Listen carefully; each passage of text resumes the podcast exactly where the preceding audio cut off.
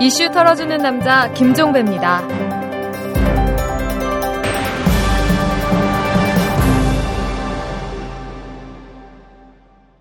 2월 7일 화요일에 전해드리는 이탈남입니다. 박사학위 논문이 하나 나왔는데요. 이 윤영선 전 관세청장이 쓴 논문입니다. 이 논문을 보면 법인세 감세 혜택의 절반을 10대 기업이 독식하고 있다고 합니다. 2009년을 기준으로 10대 기업이 임시 투자세액 공제와 연구 개발세액 공제를 통해서 돌려받은 세금이 무려 1조 7,665억 원에 달한다고 합니다. 이 금액은 전체 감면액 3조 6,350억 원의 절반에 달하는 수치라고 하네요. 10대 기업에게 이처럼 천문학적인 세금을 감면해주는 이유, 같이 살자는 것이겠죠. 듣다 듣다 못해 귀에 딱지가 앉을 정도로 들은 얘기, 대기업이 잘 돼야 그 경제적 효과가 서민에게까지 확산된다는 얘기 말이죠. 하지만 현실이 그렇지 않다는 것 이미 충분히 목격하고 체험도 했습니다. 독식에 폭식까지 하는 게 바로 재벌 아닙니까? 자, 그럼 다시 따져봐야죠. 이 금고에 수백억, 수천억 원의 현금을 쌓아두고 있는 10대 기업에게 이런 세제 혜택을 줘야 하는지 아니면 이런 혜택을 없애고 그 징수분을 못 입고 못 먹는 이웃들 복지비에 쓰는 게 옳은지 답은 이미 나와 있죠. 실천만 하면 됩니다. 자, 털기 전 뉴스로 시작합니다. 박원순 서울시장이 용산 참사 구속자 8명에 대한 사면을 요청하는 건의서를 오늘 이 공문 형식으로 이명박 대통령에게 전달을 했습니다. 박원순 서울시장은 건의서에서 현재 구속 중인 8명의 철거민들은 범법자이기 이전에 도시 재개발 과정에서 생계터전을 잃고 겨울철 강제 철거의 폭력 앞에서 억울함을 호소하지도 못하고 절망했던 사회적 약자다. 이렇게 규정을 하면서 사면을 해야 된다. 이렇게 건의를 했는데요. 용산 참사하니까 떠오르는 인물이 한 명 더 있습니다. 김석기 전 서울경찰청장. 이 사람이 요즘 총선에 출마한다면서 경주 바닥을 훑고 다닌다고 합니다. 서울시 관련 뉴스가 하나 더 있네요. 서울시가 아, 전두환 씨의 지방세 체납액 3,800여만 원을 회수하기 위해서 전국은행연합회에 관련 정보를 제공했다고 오늘 밝혔습니다. 이에 따라서 은행연합회는 이 정보를 개별 은행에 전달을 하고 각 은행은 이 정보를 바탕으로 금융거래 제한 여부를 개별적으로 판단을 하게 된다고 하는데요. 전두환 씨는 2003년에 사저 별채를 강제로 매각하는 과정에서 발생한 지방소득세 3,017만 원과 미납 가산세 800여만 원 등 모두 3,800여만 원의 지방세를 체납한 상태라고 합니다. 뭐 더 이상 얘기하지 않겠습니다. 입만 아픕니다. 그냥 지잉합니다, 정말. 새누리당 비상대책위원회가 오늘 당을 상징하는 색으로 빨간색과 흰색을 채택을 했습니다. 이 조동원 새누리당 홍보기획본부장은 태극기에서 기본적 모티브를 가져왔다면서 흰색은 백의 민족을, 빨간색은 열정을 상징한다 이렇게 설명을 했다고 하는데요. 자, 그럼 새누리당은 이제 빨갱이가 된 걸까요? KBS와 MBC, YTN 노조가 공정방송 복원을 위한 공동대책위원회를 구성을 하고 해고자 복직 등을 위해서 공동 투쟁을 하기로 의견을 모았습니다. 전국 언론노동조합 KBS 본부, MBC 본부, YTN 지부 소속 조합원들은 오늘 오전에 서울 여의도 MBC 본사 1층 로비에 모여서 공정방송 복원, 낙하산 사장 퇴출, 해고자 복직을 위한 공동투쟁위원회 출범을 선포를 하고 3사가 공동으로 맞닥뜨린 낙하산 사장 퇴출, 해고자 복직, 독립적인 방송 시스템 구성 등을 해결하겠다. 이렇게 천명을 했습니다. 당연한 현상입니다. 개별 방송의 문제는 동일한 정치적 원인에서 비롯된 것이니까요. 지금까지 털기전 뉴스였습니다.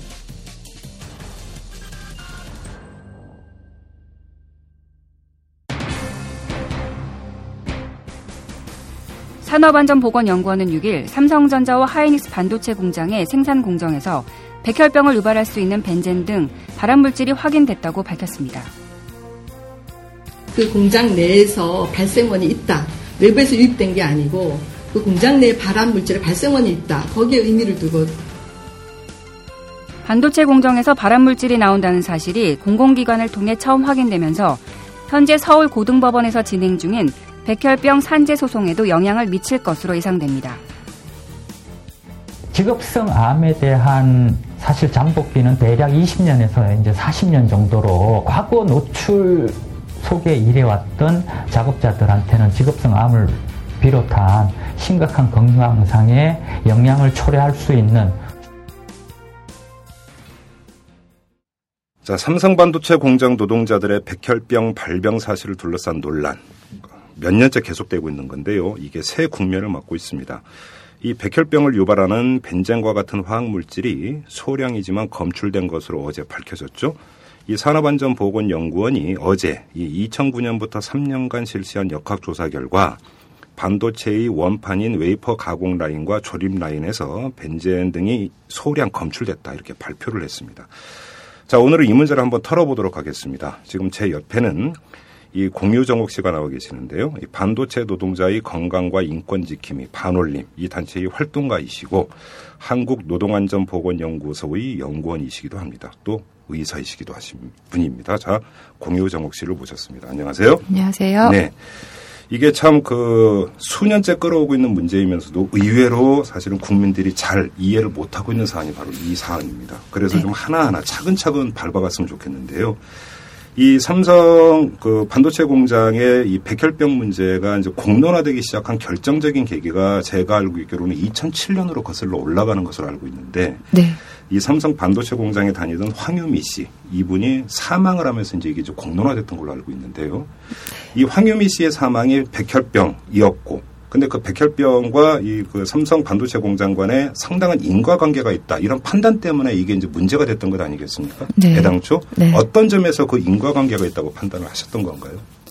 사실 처음에는 아 어 떤 근거도 찾을 수가 없을 정도로 예. 너무 정보가 촉박했었습니다. 그러니까 예. 유미 씨도 이미 병이 깊어진 상태에서 음. 만나게 됐었던 거고 사실 저는 유미 씨 생전에 직접 만나지도 못했었고요. 예.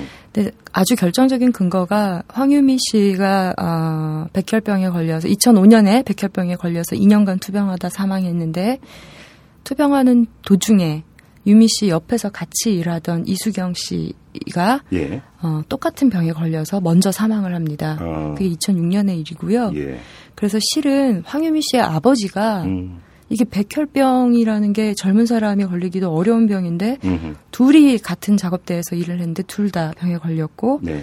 사실 이수경 씨가 오기 전에 그 유미 씨의 짝으로 일하던 분이 퇴사한 이유도 근무하다가 유산이 되어서 어. 퇴사를 했는데 그런 이제 괴담 같은 것 어허. 유산이 잘 된다 이런 괴담 같은 것도 있었고 해서 어허. 이 아버님이 아주 합리적인 의심을 한 거죠. 예. 뭐 전염병도 아닌데 어떻게 음. 이럴 수가 있느냐. 네. 그러면서 이분이 찾은 것이 약 여섯 명 정도 당시에 어. 그 공장에서 백혈병에 20, 30대가 걸렸다라는 이제 정보들을 모은 상태에서 음흠. 어, 이 문제를 좀 더 파헤쳐 줄 사람들을 찾으신 거고요. 예. 그래서 사실은 무슨 화학물질에 대한 근거나 이런 것보다는 정황이었죠. 피해자들이 처음에는. 예. 예, 생긴 거죠. 음, 뭐- 그러면 예. 이 황유미 씨가 당시 일하던 공장이 어떤 일이었었습니까? 음, 뭐 공정 이름은 이야기를 해도 저도 잘 알아듣기 어려운데 예. 쉽게 말하면 그 반도체 왜 공장 TV에 나올 때 보면 둥그런 그렇죠. 번쩍번쩍한 원판이 있잖아요. 예, 그게 예. 이제 웨이퍼라고 부르는 건데 음. 그 웨이퍼를 만들기 위해서 화학 물질들을 계속 입혔다 씻, 씻어냈다 하는 과정을 반복을 하는데요. 아, 유미 씨는 그걸 씻어내는 과정에서 일을 했고 음. 지금이야 뭐 자동화가 되어 있지만 당시 유미 씨가 일했던 과정은 그러니까 바구니에 웨이퍼를 한 25장 정도 넣고 예. 걔네를 우리 싱크대처럼 생긴 수조를 상상하시면 돼요. 그런 예, 예. 싱크대가 한 열 몇 개가 쭉 나란히 있습니다. 거기 여러 가지 화학물질들이 담겨 있고요. 음. 거기에 바구니들을 차례로 넣어서 헹궈내는 아, 그래 손으로 한 직접 거죠. 합니까? 손을 정말 바구니 이렇게 손잡이가 달린 바구니를 상상하시면 되고요. 예. 그 바구니 캐리어를 음, 음. 수조에 넣어서 여기에서 뭐 몇 초, 그 다음 화학 물질에 몇 초, 예. 이런 수동 작업으로 세정 작업을 한 겁니다. 그러니까 일이 그런 것이었기 때문에 어쩔 수 없이 화학 물질에 노출될 수밖에 없었던 거고 그렇죠. 그것이 이제 백혈병 발병의 원인이 될 수가 있다 이렇게 판단을 했던 거죠. 그렇죠. 그렇게 의심이 들었던 거죠. 예. 그래서 이제 의심이 들어서 조사를 했고 제가 자료를 뒤져보니까 이게 이제 법원 판결까지 나왔어요. 네. 지금 어떻게 그 결론이 나는 사안입니까? 그래서 그 황유미 씨와 이수경 씨는 어 그 근로복지공단에 산재 신청을 했다가 다 불승인 당하고 예. 다시 어필하는 과정에서도 또 인정받지 못했는데 네. 법원에서 이 두 분을 인정을 해줬고요. 산재로. 예, 비록 발암물질이 뭐였는지 이런 걸 저희가 입증은 못했지만 음흠. 충분히 화학물질에 대한 노출이 네. 장기간 기속 지속되었을 것 같다라고 음. 인정을 해준 거고요. 예.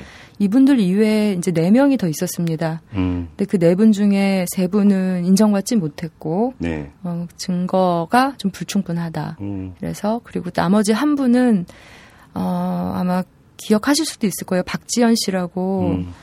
어, 재작년 3월 31일에 백혈병으로 23살에 사망해서 당시 인터넷에서 반도체 소녀 이렇게 해서 나왔던 박지연 씨인데 그분은 이제 산재 인정을 기다리다가 돌아가셨고 그래서 가족들이 예. 소송을 포기했죠. 아니 그러면 이해 좀 선뜻 이해하기 힘든 게 예. 이분들이 같은 공장에 다녔고 그렇죠? 음. 같은 병을 앓았는데 왜 어떤 사람은 산재로 인정해주고 어떤 사람은 산재를 인정 안 해준 음, 겁니까?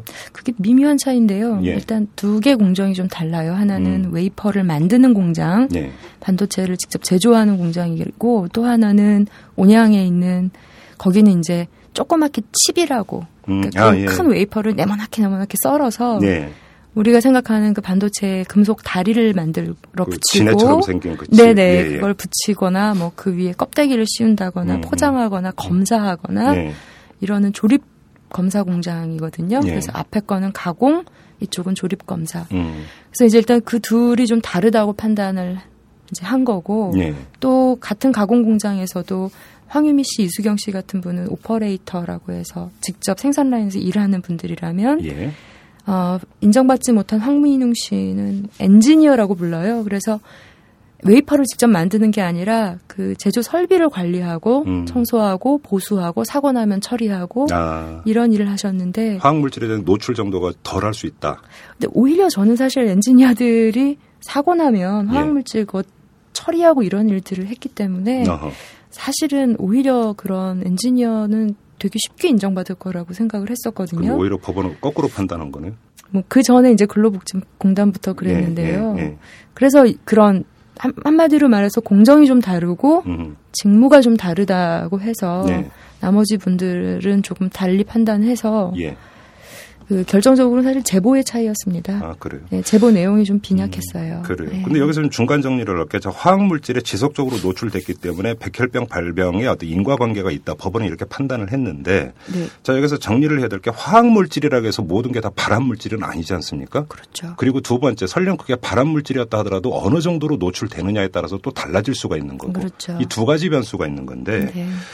그 황유미 씨가 2007년에 이제 세상을 떠나고 그 이듬해인데요. 2008년에 산업안전보건연구원에서 이제 그 역학조사를 했고 그 결과를 2008년 12월 말에 발표를 했는데 네. 이 발표 내용을 보면 그 측정을 해봤더니 뭐 일부 어떤 물질들의 노출 기준이 초과되지 않았다. 네. 그다음에 두 번째 백혈병 발병 및 사망률 통계가 의미를 그러니까 평가할 수 없을 정도로 그렇게 낮았다. 이런 지금 조사 결과를 내놨거든요. 이 점에 대해서는 어떻게 네. 그 판단을 하신 겁니까?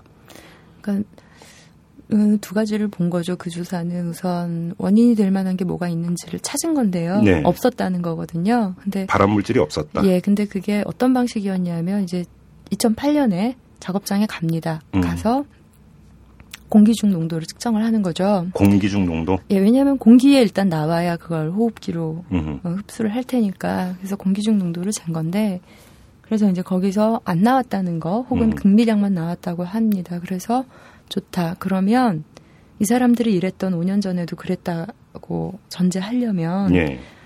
그걸 측정한 작업 환경이 똑같아야 되는 거죠. 그렇죠. 그런데 황유미 씨는 수동 라인에서 작업을 했고 음흠. 이미 그 조사를 했던 2008년에는 그 라인이 그 뭐 회사는 그 라인을 그대로 보존했다고 주장을 하지만 사실은 그 라인은 생산을 정지한 상태라고 나중에 회사 어. 입으로 그렇게 얘기를 했어요. 이건 예, 이미 예. 낡은 기술이어서 음. 생산성이 음. 떨어져서 닫아야 되는데 네. 조사를 위해서만 열어놨다는 식으로 얘기를 했고요. 예. 즉 지금 괜찮다고 해서 예전에도 괜찮았다고 얘기할 만한 충분한 전제 조건을 납득될 만한 조건을 작업 설명을 못 작업 환경이 측정 방법하고는 전혀 달랐다. 아, 그렇죠? 예, 저희가 알고 있는 건 다른 건데 음. 이제 연구원에서는 같다고 전제를 하고 네. 결론을 네. 내린 게 있고요. 두 번째는 어, 그래서 과거에, 그럼 과거에 대해서는 어떻게 조사했냐? 그랬더니 회사에 물어봤대요. 발암물질 썼냐? 그랬더니 안 썼다는 겁니다. 그래서 그냥 그래서 없다는 발표- 거죠. 그냥 물어보고요. 예, 그래서 저희는 이제 이야기를 한 것이 사실은 옛날 작업 환경을 그대로 다시 복원할 수는 없죠. 이미 없어졌으니까. 네. 그러면 예전 피해자들에 대해서 어떻게 보호할 것인지를 생각해서 그 안을 내고 음. 지금 측정한 거는 조금 더 철저하고 투명하게 해서 앞으로 이런 일이 안 생기게 하자. 뭐 이제 이렇게 저희는 주장을 했는데 사실상 어, 그 연구 결과가 이제 산재를 인정하지 않는 근거로 쓰인 한계가 있고요. 네. 두 번째로 말씀하신 그 백혈병 발병률에 대한 거는요. 예. 사실 지금 선생님 얘기하신 것도 조금 들으면서 제가 파르르 했던 게 예. 이게 오독 이 조장된 거예요. 어, 그래요? 그래서 저는 그 발표회 자리에 제가 있었는데요. 예. 저는 울었어요. 왜요? 왜냐하면 정확히 말씀을 드릴게요. 백혈병이 여성 노동자들의 백혈병 발생 위험도가 네. 일반 인구보다 1.31배 높게 나왔었습니다. 네. 백혈병으로 인한 사망 위험도가 1.48배 높게 나왔어요. 음. 그런데 그게 통계적으로 유의미하지 않다라고 표현을 합니다. 음. 이건 학술 용어예요. 음. 기억이 나실지 모르겠는데 뭐 확률 통계 이런 거 배우면 뭐 피 값이 얼마하고 뭐 신뢰 구간이 어떻고 이렇게 얘기를 하는 게 있어요. 어스흠풀의 기억. 예. 네. 되게 설명하기 어려운데 쉽게 말하면 음. 이게 예를 들어 1점 그러니까 약 1.5배라고 치면은요. 일반인 뭐 10만 명을 찾았어요. 그리고 똑같은 사람 반도체 노동자 10만 명을 찾았는데 네. 여기서 1000명이 생겼고 저기서 1300명이 생겼으면 똑같 아 1500명이 생기면 똑같이 1.5배 차이지만 네. 그건 통계적으로 유의합니다. 아, 계산을 유의하다? 해보면. 예. 예. 근데 이건 10만 명당 여기 10명 생기고 저기 15명이 생기는 거예요. 음. 그러니까 차이가 1.5배지만 5명 차이가 나잖아요. 그렇죠.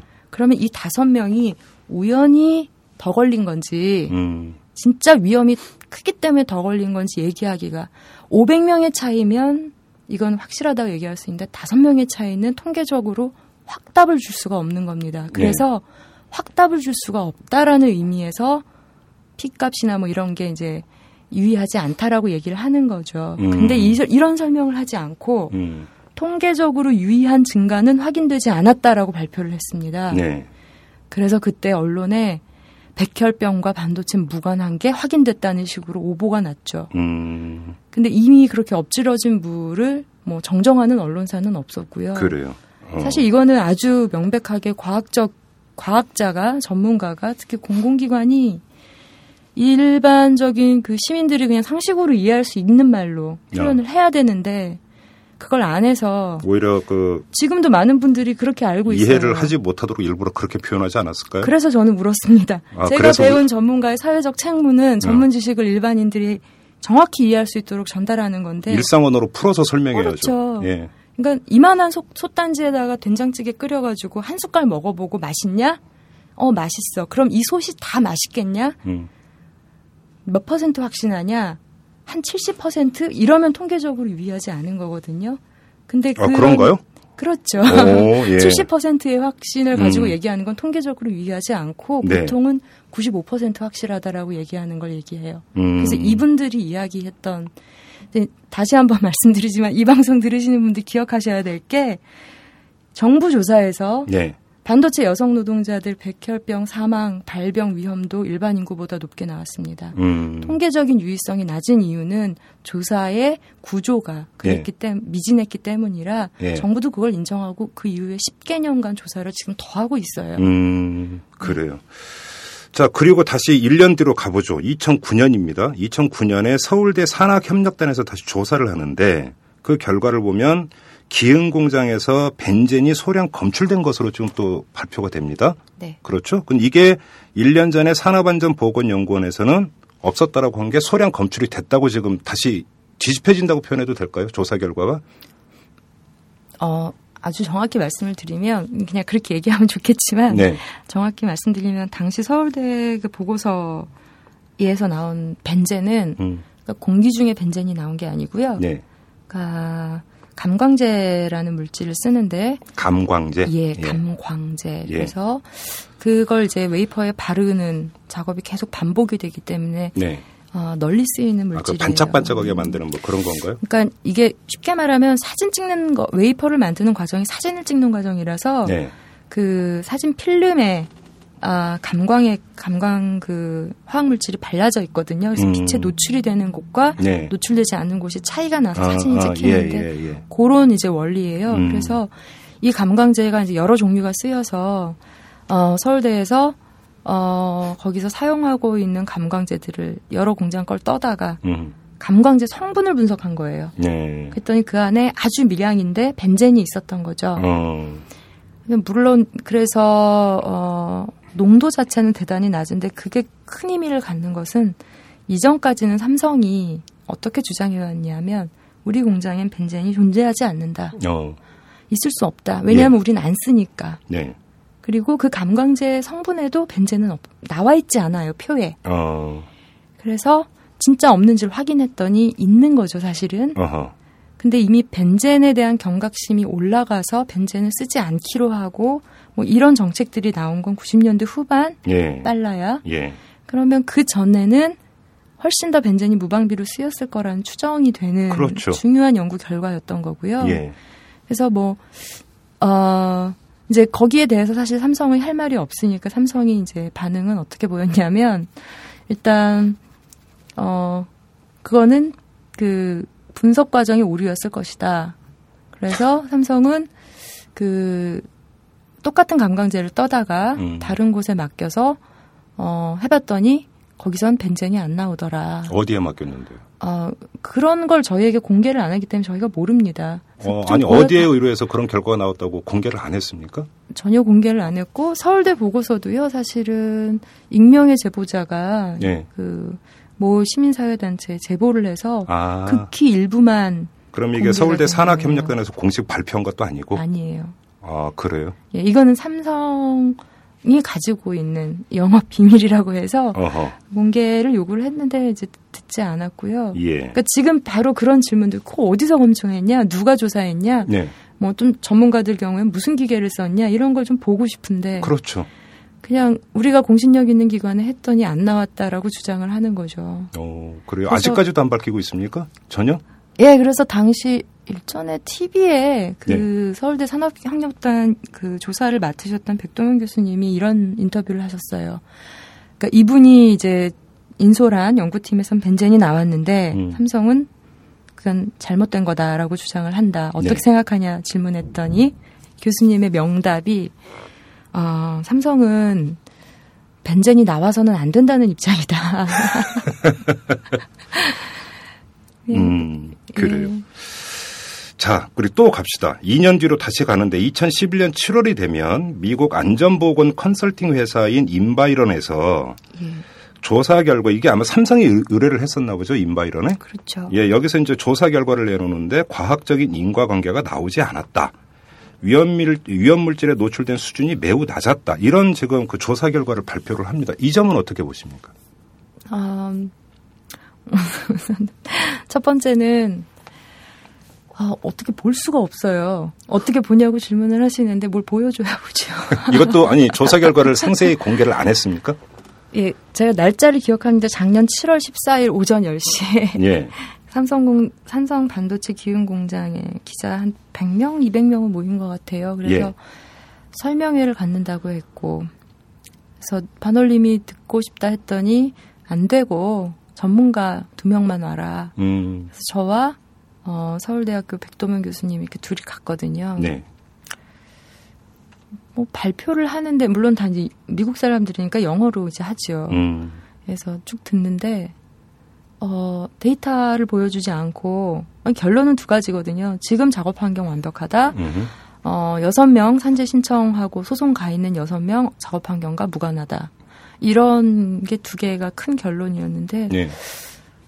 어, 제가 기억나는 건 세 가지 단어였어요. 영어니까 좀 실례를 무릅쓰고 말씀드리면 첫 번째, 우리는 scientific하다. 이거 과학적이란 얘기고요. 어, 그 다음에 우리는 independent 하다. 아주 음. 독립적으로 했다. 음. 아, 그리고 세 번째가 state of art. 그래서 최신의 어떤 방식으로 분석을 했대요. 음. 근데 그게 뭔지를 안 보여줘서 그러니까 그걸 했더니 이런 결론이 나왔다고 결론만 얘기를 하길래 저희가 네. 물어봤죠. 데이터를 그럼 공개하고 예. 아니면 전체 보고서를 보여줘야 토론이 되는 건 아닌가. 음. 그랬더니 인바이러는 이제 이거는 삼성의 영업 삼성이 자기는 고객이니까 고객의 영업 비밀을 지켜야 된다고 했고요. 어. 삼성은 어, 이 화학물질들은 납품사의 것이기 때문에 납품사의 영업 비밀을 지켜줘야 된다고 대답을 하면서 예. 그거 빼고 공개를 검토하겠다는 약속을 했어요. 어. 근데 이제 공개를 안 하니까 저희가 어떻게 보는지는 말씀드릴 수가 없는데 예. 그래서 공개가 좀 돼야 되는데 예. 일단 전제할 것은 어, 삼성이 고용을 해서 인바이런을 고용을 해서 조사를 한 겁니다. 의뢰인이 삼성 아닙니까? 예, 의뢰인이 삼성입니다. 그래서 이건 독립적이지 않고요. 삼성이 갑이고 인바이런이 을이거든요. 그렇죠.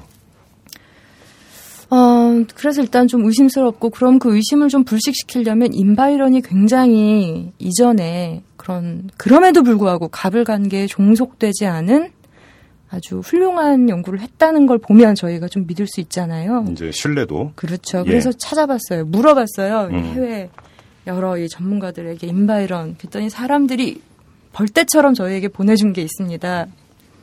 인바이런의 주요 고객은 석유화학 회사, 담배 회사, 예, 뭐 이런 화학물질 제조사들이다. 대충 알겠습니다. 예, 네. 그래서 아주 대표적으로 이제 일전에 뭐 인바이런이 주장한 것이 간접 흡연이 암 위험을 높이느냐. 음.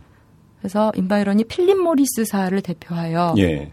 예, 캘리포니아 주 당국을 향해 예.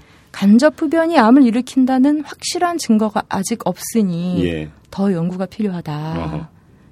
언제까지 확실한 증거가 보일 때까지 그러니까 그런 식으로 계속 규제를 지연시키는 역할을 해온 과학자 집단인 거죠. 아... 그래서 뭐 대충, 여러 가지 책에도 보니까 이제 쭉 뭐, 예. 뭐 대충 분위기 파악이 됩니다. 예, 그래서 예. 삼성이 얘기하는 신뢰도가 높은 음, 곳이다 음. 이렇게 얘기하셨는데 아 기업들에겐 신뢰도가 높겠구나 이런 생각을. 의뢰인 입장에서는 그렇죠. 예. 이 좋아하는. 근데 아무튼 2011년 7월에 할 때는 데이터를 공개하지 않았는데 예. 몇 달 뒤에 한 번 그 뭐 공개를 한 해 만에 그런 적은 있다면서요? 아 인바 이런 거요. 예. 예, 그것도 어, 작년 12월인가요? 예, 맞습니다. 재밌는 이거 굉장히 주, 재미있는 코미디예요. 예. 코미디언 분들께서 듣고 소재로 써주시면 좋겠는데 어, 저희도 몰랐죠. 이제 공개를 안 하니까 공개하면 보도 자료도 나오고 보통 생색을 내지 않습니까? 예. 근데 어떤 분이 저에게 메일을 보내셔서 삼성전자 그 글로벌 사이트를 들어가 봐라. 음.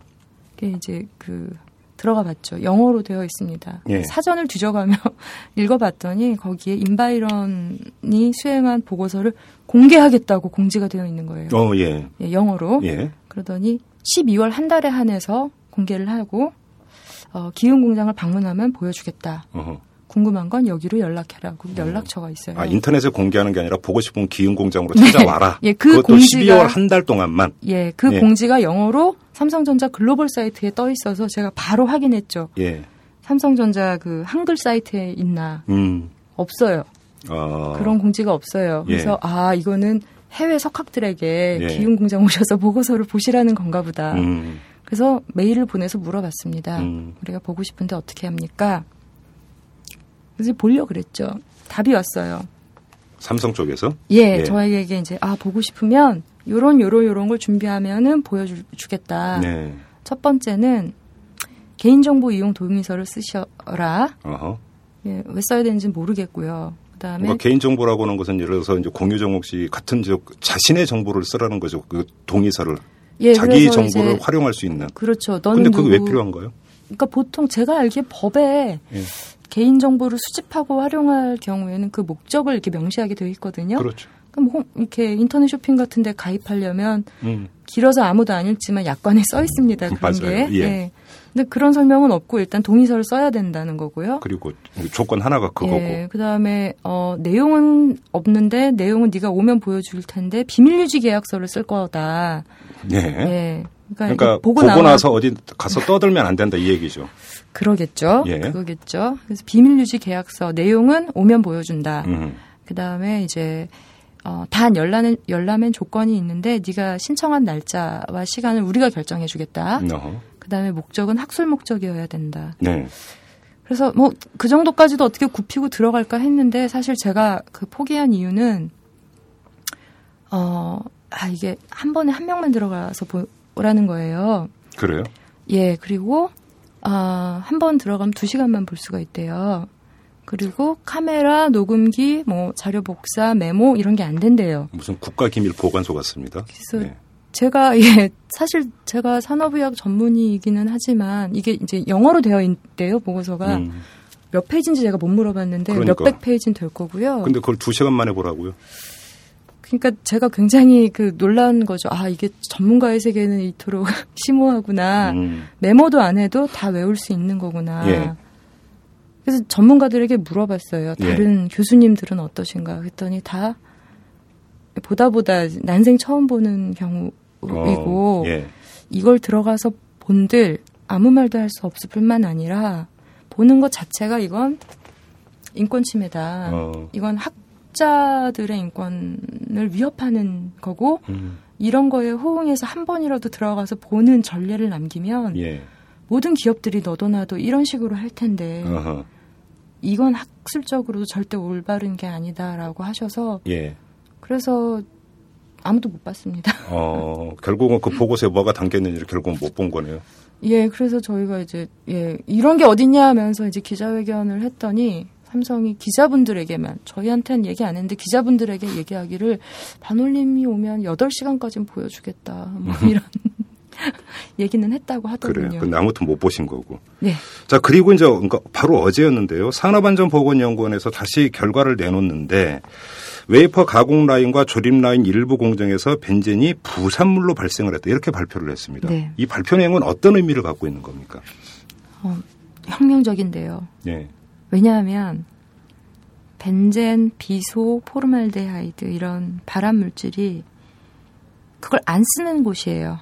근데 그게 나온다는 거거든요. 어, 공정 과정에 뭐 여러 에너지나 열이나 이런 걸 받은 화학 물질들이 분해가 되면서 그래서 이건 무슨 얘기냐 하면 아무도 생각하지 못했던 곳에서 발암 물질들이 만들어지고 있다는 거죠. 쓴 게 아니라 갖다가 쓴 게 아니라 그렇죠. 광정에서 자연스럽게 발생을 했다. 그렇죠. 부산물로. 예. 정상 공정 온도에서 음흠. 정상 공정 환경에서 네. 게다가 한 종류도 아니고 여러 종류가 게다가 그게 기흥 뭐 삼성 반도체 기흥 공장 같이 웨이퍼를 만드는 데만이 아니라 네. 조립하고 가공하는 예. 곳에서도 생겼다는 거죠. 예.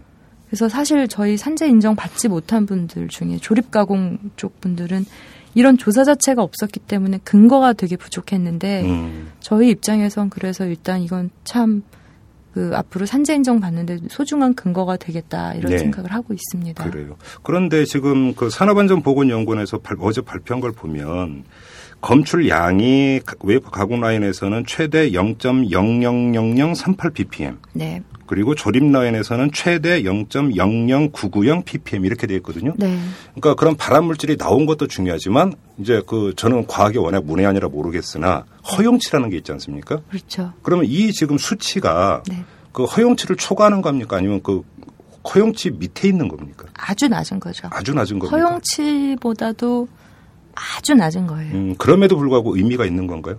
그렇죠.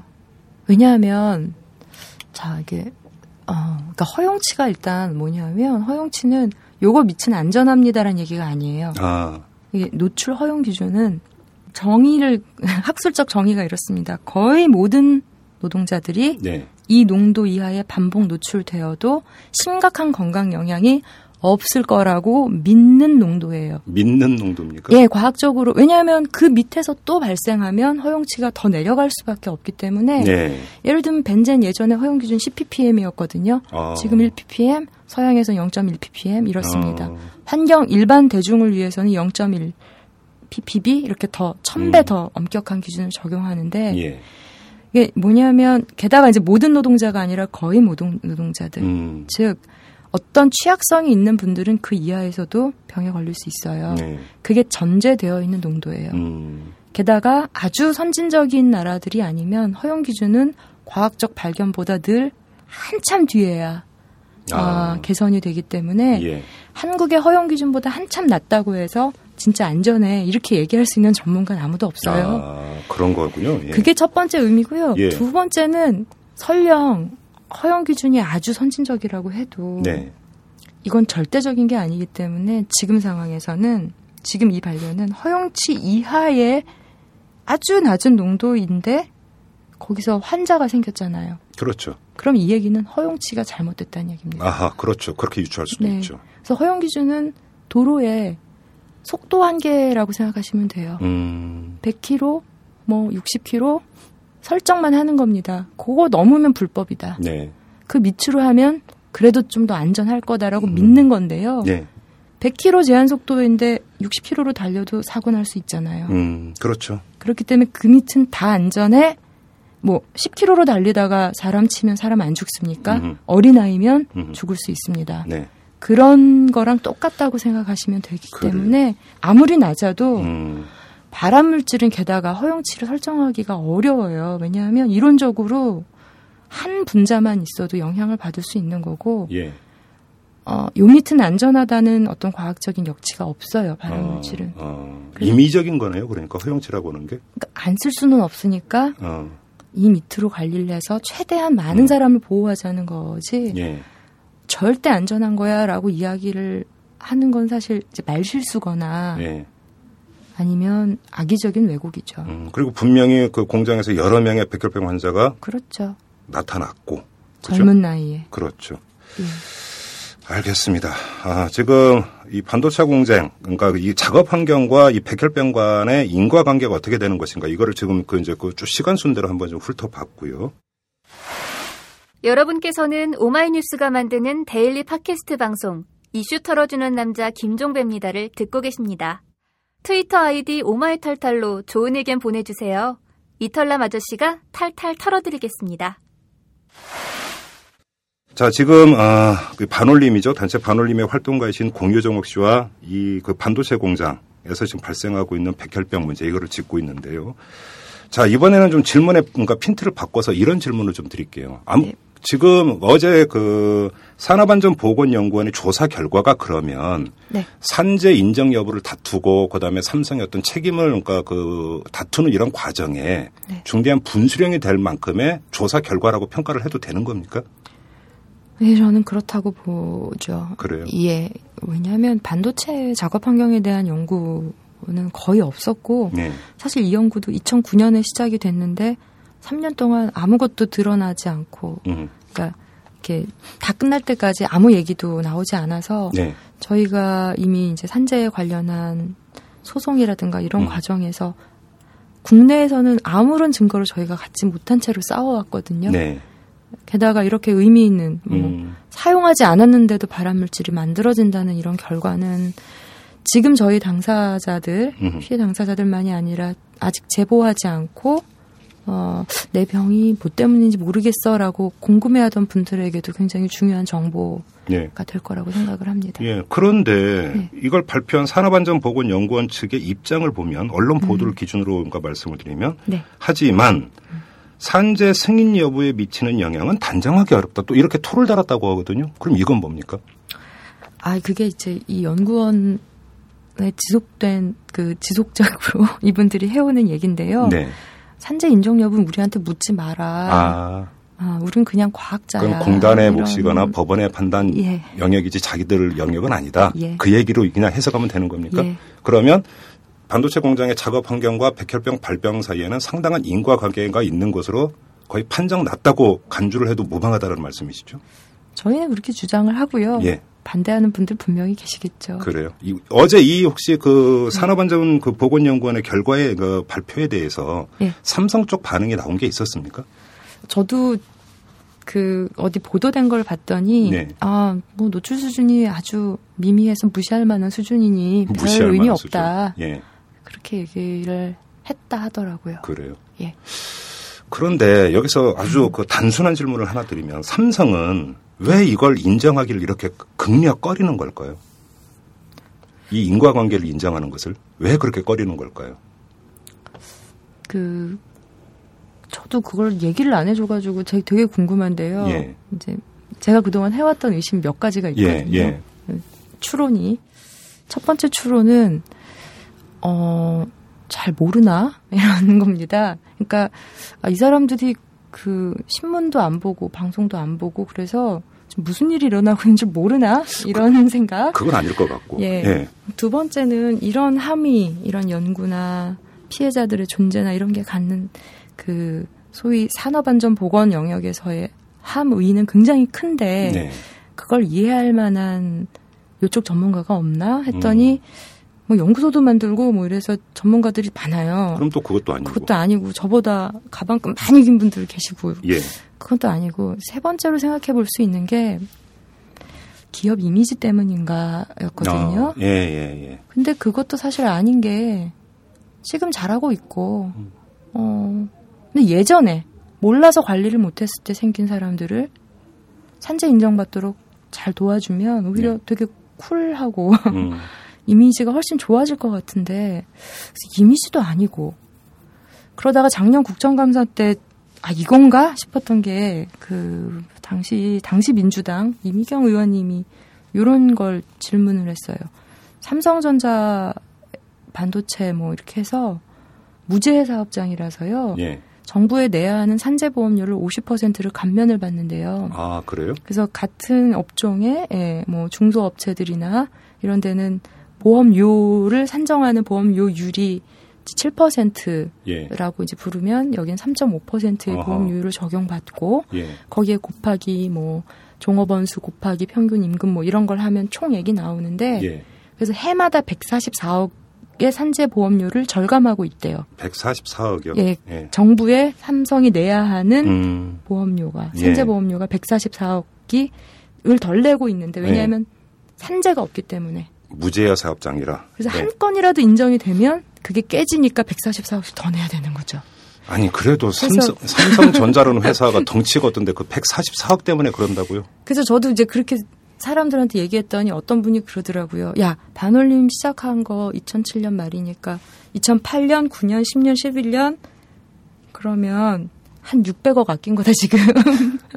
그러니까 피해자들한테 10억 줄게, 5억 줄게, 3억 줄게 이런 얘기 하는 게 네. 피해자들이 많이 안 나와서. 어. 지금 저 생각은 이게 이건 저 제 추론이니까 이걸 확인하는 방법은 피해자가 한 천명이 나와가지고요. 예. 한 1000명이 산재 신청을 해보는 거죠. 그러면 1억씩만 보상하려고 그래도 삼성이 1000억을 써야 되잖아요. 그럴 거면 그냥 산재보험료를 내겠다 하고, 음. 어, 인, 산재 인정을 방해하지 않을 테니까, 음. 제 생각에서 피해자를 1000명을 모아보자, 빨리.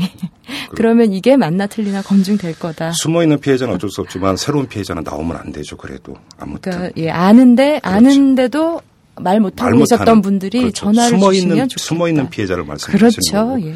자 지금 말씀을 하셨으니까 여쭤볼게요. 자 산재 인정 여부와는 무관하게 네. 삼성 공장에서 일하다가 백혈병이라는 것도 젊은 나이에 치명적인 병을 얻은 겁니다. 그러면 이거는 산재 승인 여부와는 무관하게 회사에서 도의적인 차원에서도 피해자를 지원하고 이럴 수 있는 거 아닙니까? 그렇죠. 지원 대책이라는 게 있습니까 삼성이? 아 뭐 사내 그 그러니까 자기 직원으로 있을 때는 뭐 지원을 받은 분들 얘기를 들은 적이 있고요. 예. 그러니까 뭐 예컨대 황유미 씨 같은 경우도 모금을 해서 직원들에게 모금을 해서 뭐 모금액을 준 적이 있다. 이런 모금을 얘기. 해서요? 예. 회사에서 지급한 게 아니고. 어, 예. 그 다음에 뭐 정확한 이름을 모르 아무도 기억을 잘 못 하시는데 무슨 보험을 든 게 있대요, 회사에서. 예. 그러니까 회사가 보험을 들어서 자기네 직원이 이제 병들거나 다칠 때 주, 주는 네. 그런 걸 받아서 한 적도 있고 또 어떤 분은 사망 이후에 뭐 장례식장에 와서 뭐 100, 100만 원, 200만 원을 쥐어 주더라 이런 분도 있고 뭐 법인 카드 주고 쓰라 그랬다 이런 분도 있고 다 달라요. 그래요? 그래서 저희가 보니까 그냥 어떤 음, 투명한 그 사내 지원 기준이 있는 것 같지는 않고 예. 저희도 그게 되게 궁금한데 예. 한 가지 명확한 건 작년에 작년 여름에 그 직원들 말고 퇴직한 직원들을 지원하겠다고 삼성이 발표 하나 했어요. 일괄적으로 지원하겠다는 겁니까? 예, 병에 걸린 뭐, 퇴직 직원들을 상대로? 예, 근데 이제 암에 걸린 사람들을 지원하겠다 그래서 보도 자료를 쫙 뿌렸거든요. 예. 그래서 봤더니 뭐 최대 1억 원까지 주겠다는 거예요. 음. 그래서 당장 돈이 많이 필요한 분들이 계시고 생계가 어려운 분들이 계셔서 저희가 이제 그 지원이 어떻게 되는지 한번 알아봤죠. 예. 그랬더니 입사하고 1년 이상은 일을 했어야 되고. 어, 퇴사하고 3년 이내에 병에 걸렸어야 되고 그 병은 14가지의 암 중에 하나여야 되고 다른 네. 암이나 다른 병은 안 되고 예. 근무 당시에 특수 건강 진단이라는 거를 받은 적이 있어야 된다. 예. 뭐 그러면 주겠다고 했어요. 그래요. 예. 조건이 상당히 까다롭네요. 예, 그래서 저희가 쭉 알아봤는데 어 거의 다 안 됐고요. 예. 아, 그러니까 그러면 지원 받은 그 퇴직자가 거의 없었다는 말씀이시죠? 지금 예, 그 말씀. 계시기는 하, 하죠. 예. 저희가 아는 분도 있기는 해요. 예. 근데 실제로 저희가 예컨대 삼성 반도체나 전자에서 저희가 받은 피해자 제보가 예. 지금 뭐 생존자 사망자 합쳐서 100명을 넘는데 그래요. 한 두어 분 정도 어, 음. 받으신 걸로 알고 있고 정확히 삼성이 얼만큼 접수를 해서 지원했는지는 모르죠. 예. 그래요. 예. 조건이 상당히 까다롭군요. 네. 그런데 삼성의 도인적 책임도 책임이지만 산업재해는 정부가 특별 관리하는 그 문제입니다. 그렇죠. 이거는 어떤 그 그렇죠. 노동자의 어떤 그 근무 환경과 연결돼 있고 노동권과 연결돼 있고 나아가서 건강권과 당연히 연결돼 있는 거기 때문에 국가가 당연히 개입을 해야 되는 문제인데 예. 자 그러면 정부의 지금 대책과 정부의 지원 이런 거에 대해서 있습니까? 있다면 어떻다고 보십니까? 일단 당장 문제에 대한 대책은 어제 발표한 것 같이 이제 조사를 한다. 네. 아, 그 다음에 조사가 다 나올 때까지는 일단 기업들에게 권고를 한다. 음. 그래서 몇 가지 권고를 이제 해오고 있고요. 어떤 권고입니까? 예를 뭐, 들어서. 예를 들면 2009년에는 반도체 3사에게 안전보건 컨설팅을 받아봐라 이런 권고를 했어요. 음. 그래서 그때 노동부가 이런 걸 권고했습니다. 라면서 이제 기사가 좀 나온 게 있고요. 예. 어, 작년 같은 경우에는 삼성 반도체를 찍어서 어, 화학물질 관리를 더 철저히 해라. 그리고 그런 퇴직자 암 음, 지원 사업을 하겠다고 약속만 해놓고 1년 동안 가만히 있지 말고 이젠 좀 대책을 내놔라. 아, 뭐 그러면- 이런 식의 권고를 그럼 좀 전에 했죠. 그 삼성이 퇴직자를 상대로 지원하겠다는 것도 정부가 그렇게 하라고 해서 한 거네요. 예, 그러니까 사실 그거 얘기한 게 재작년 4월 10, 15일인가, 음, 박지원 씨 3월 말에 돌아가신 다음에 예. 이 여론의 불을 끄기 위해서 한번 프레스 투어라는 거를 삼성이 기획한 게 있어요. 예. 기자들 쫙 불러서 공장 견학을 시키면서 그 자리에서 사장님이 말씀을 하신 건데 네.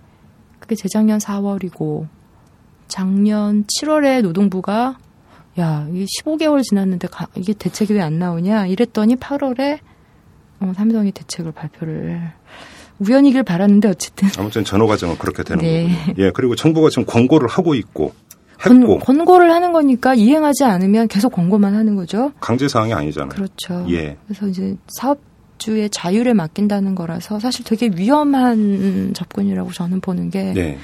삼성이나 뭐 하이닉스나 이런 대기업들은 뭐 권고를 이행할 능력이 있겠지만요. 네. 반도체 중에는 아주 옛날 반도체들 음. 그리고 반도체만이 아니라 이 전자산업 전체를 보면 영세 업체들 굉장히 많습니다. 그렇죠. 거기 뭐 권고를 들은 바도 없고 권고를 들어도 어떻게 할 줄도 모르고 예. 돈도 없고 자원도 예. 없어요. 그러니까 사실 권고에 그쳐서는 안 되는 부분이죠. 그럼 정부가 어떻게 해야 된다고 생각하십니까? 아, 일단은 제일 처음에 해야 될 일은 이런 피해자들이 어, 그러니까 그러니까 뭐부터 해야 될지 지금 모르는 게 제일 큰 문제거든요. 음, 그럼 뭐부터 해야 되냐면 제일 위험한 것부터 해야 돼 막아야 되는 거겠죠. 그렇죠. 제일 위험한 게 뭔지 알려면 제일 알기 쉬운 방법은 어떤 피해자들이 어디에서 나왔느냐를 드러내는 거예요. 그렇죠. 근데 이게 저희는 제보를 부지런히 받아서 산재 신청을 하는데 산재 인정이 안 되니 음, 무슨 어떤 피해자가 회사에 찍히고 음, 발품 팔아야 되고 음. 골치 아픈데 예. 보상금 한 푼도 못 받는데 누가 전화를 걸어서 제보를 해옵니까? 네. 그러니까 제가 정부라면 일단 이 피해 제보를 음, 받거나 음, 이런 제보를 받는 기관들이나 뭐 단체들 음, 하고 소통을 직접 할 것 같아요. 예. 그래서 너희가 어떤 어떤 피해 제보를 받았니? 라는 걸 먼저 귀를 기울여야겠죠. 음, 그러고 나면 이제 그 내용을 가지고 좀 더 폭넓게 뭐 위원회 같은 걸 꾸려서 음. 뭐부터 해야 될지 같이 머리를 맞대고 음흠. 지혜를 내보자. 음. 그렇게 가면 적어도 완벽하진 않아도 우선순위를 결정할 수 있을 거고요. 네. 예. 근데 지금은 정부는 정부대로 권고하고 음. 기업은 기업대로 우리가 알아서 하겠다 하고 음. 피해자들은 지금 4년 넘게 산재 보상을 못 받거나 예. 인정받아도 정부가 항소해서 보상도 못 받고 또 법원에서 싸워야 되는 상황입니다. 아, 그래요. 이것부터 개선을 해야겠죠. 예, 네. 알겠습니다. 자, 마지막으로 그럼 이런 질문을 드릴게요. 정부가 나서야 된다고 말씀을 하셨는데 지금 그 몇 년 동안의 정부의 태도를 볼 때 자진해서 나설 것 같지는 않고 결국은 또 정부를 움직이려면 여론이 움직여야 되지 않겠습니까? 네. 그러려면 국민들이 이 사건에 대해서 충분히 알고 있어야 된다는 걸 전제로 하는 건데 네. 그 사건과 실태를 전하는 건 언론 아닙니까? 그렇죠. 자, 그럼 반올림 활동을 하시면서 언론 보도를 계속 이렇게 쭉 보셨을 테니까. 그리고 네. 아까 쭉 말씀 과정에서 나왔지만 삼성 쪽에서는 열심히 언론 플레이를 한 거 아닙니까? 보도 자료도 쫙 돌리고 프레스 투어도 하고. 네. 자, 그렇게 뭔가 그런 걸 놓고 볼 때 언론이 이 문제를 지금 적극적으로 공론화하고 있고 문제를 지적하고 있고 그러면서 여론화에 지금 열심히 하고 있다고 평가를 하세요. 어떻습니까? 음, 나아지고 있는 중이라는 생각은 들어요. 나아지고 있는 중이다. 예, 나아지고 있고, 예. 아, 근데 좀 아쉬운 점은 4년, 횟수로 5년째가 되어 가는데 이걸 쭉 이렇게, 아, 누군가가 계속 지켜보는 그런 언론은 거의 없다시피 하고요. 네. 몇 군데 있긴 합니다. 근데 음. 이제 소위 말하는, 뭐, 주요 매체를 쥐고 있는 음. 주요 언론들 중에는 거의 없다시피 하죠. 예. 그런 게 좀 크게 아쉽고, 음, 또 두 번째는, 뭐 어제 같은 내용도 보도 많이 나왔어요. 물론 노동부가 보도자를 뿌린 거기는 하지만, 네. 최근에는 저희 얘기들도 그래도 좀 많이 다뤄주는 편인데, 예전에 비하면, 예. 여전히 뭐 메인 뉴스로 나오지는 않고요. 예. 근데 그걸 보면서 또 하나 좀 아쉬운 점은 그냥 다룬다고 해서 능사가 아닌데, 음. 이게 무슨 함의가 있는지를 그러니까 팩트라고만 이야기를 주로 이제 그 기자분들이 많이 하시는데 어 사실이 이렇거든요라고 그냥 그냥 단순히 전하는 거는 그렇죠. 그건 컨 그 복사하기 붙이기 하면 누구나 할 수 있는 거거든요. 특히나 이건 전문 영역인데. 예, 예. 그래서 그런 걸 좀 넘어서서 이게 무슨 함의가 있는지를 음. 독해해서 네. 그 독해를 일반인들이 세상 사람들이 좀 잘 이해할 수 있게 전달하는 그런 건 좀 아쉬워요. 음, 예. 그래요. 그것이 능력의 문제일까요? 아니면 의지의 문제일까요? 광고와 연동되어 있는.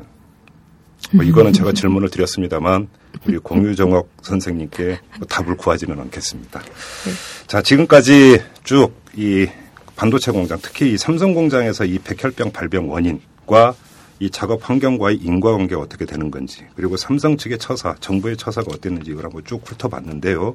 자, 이 탈람을 들으시는 애청자 여러분들이 좀 일목요연하게 이해가 됐는지 잘 모르겠습니다. 아무튼 근데 이것은 그 대한민국의 거의 모든 국민은 노동을 하고 있습니다. 일을 하면서 하루하루 먹고 살고 있는 그런 분들인데 살기 위해서 일을 하는데 오히려 일하는 과정이 자신의 건강을 담보로 하는 거라면 이건 상당히 심각한 문제이고 뭔가 본말이 뒤집혀 있는 문제입니다. 국민 여러분 모두가 관심을 갖고 지켜봐야 되는 그런 문제가 아닌가 싶어서 저희 오늘 이탈람에서 털어봤는데요.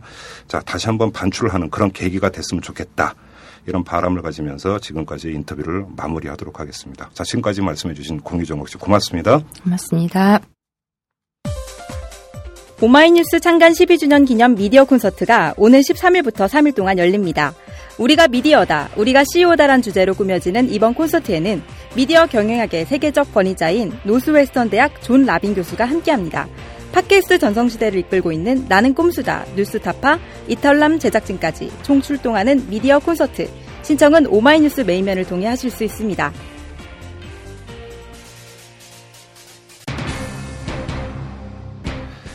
저는 오늘 클로징 멘트를 하지 않겠습니다. 23살 꽃다운 나이에 세상을 등진 황유미 씨. 이 고인의 살아생전 목소리를 전해드리는 것만으로도 이번 사안의 본질이 무엇인지 충분히 드러날 것이라고 믿기 때문입니다. 지금까지 이털남 김종배였습니다. 피가 이상하다고 큰 병원을 가보래요. 그래서 큰 병원 갔더니 백혈병 판정받고 그때 엄청 울었고 죽는 줄 알았어요, 제가. 그때만 생각하면 눈물 나고